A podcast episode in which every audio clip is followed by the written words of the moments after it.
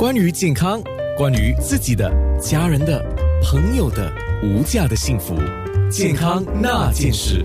我的面部直播已经是开始了，听到我在问你一个问题吗？你听到吗？啊，你看我连用了两个听啊，因为今天说的就是跟听力有关，听力有关就是我们的耳朵会听嘛，我们有听觉嘛。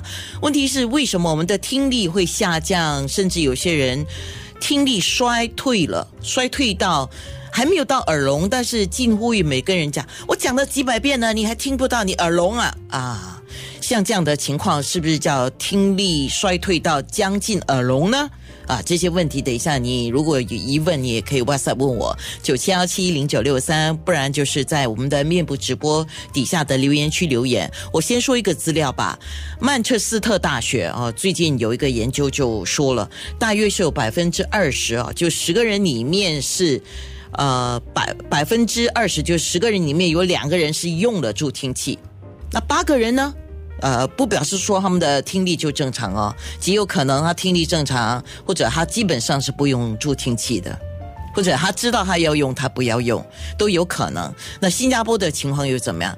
呃，今年是二零二一年嘛，那我现在手上的数据是二零一零年，也就将近十一年前，新加坡的一个健康调查哈，在新加坡的这个使用率只是百分之三点三，就是说也不是不高。连百分之十都没有啊！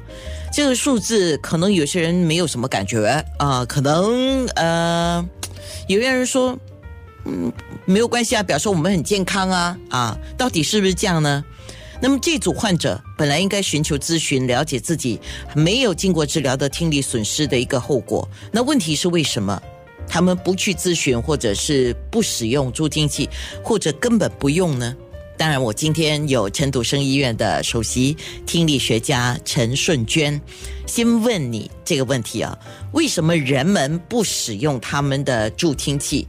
你们在临床上一定有很多相关的数字或者发现吧？那为什么呢？首先，你们可以看出他的报告，通常在国外，外国他们的接受程度会比较高。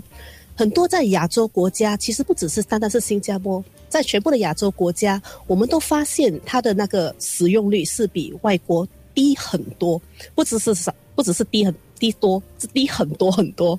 你可以看得出，很多时候他们会觉得说，他们普遍会有一个呃感觉，就是说，哎呀，年纪大了，老了，退化了，正常。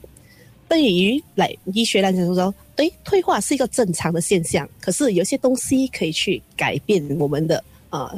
沟通的能力，同样近视老化是一个正常的现象。可是如果说你不戴眼镜，它就把你变成了一个不正常的听力问题。嗯，当然，呃，价钱也是一个问题。那可能待会我们会我们会提到价格的问题。嗯，是。等一下呢，我们在面部直播，因为面部直播是有这个视频嘛，那么有视频你比较可以看得清楚哦。我请顺娟呢就。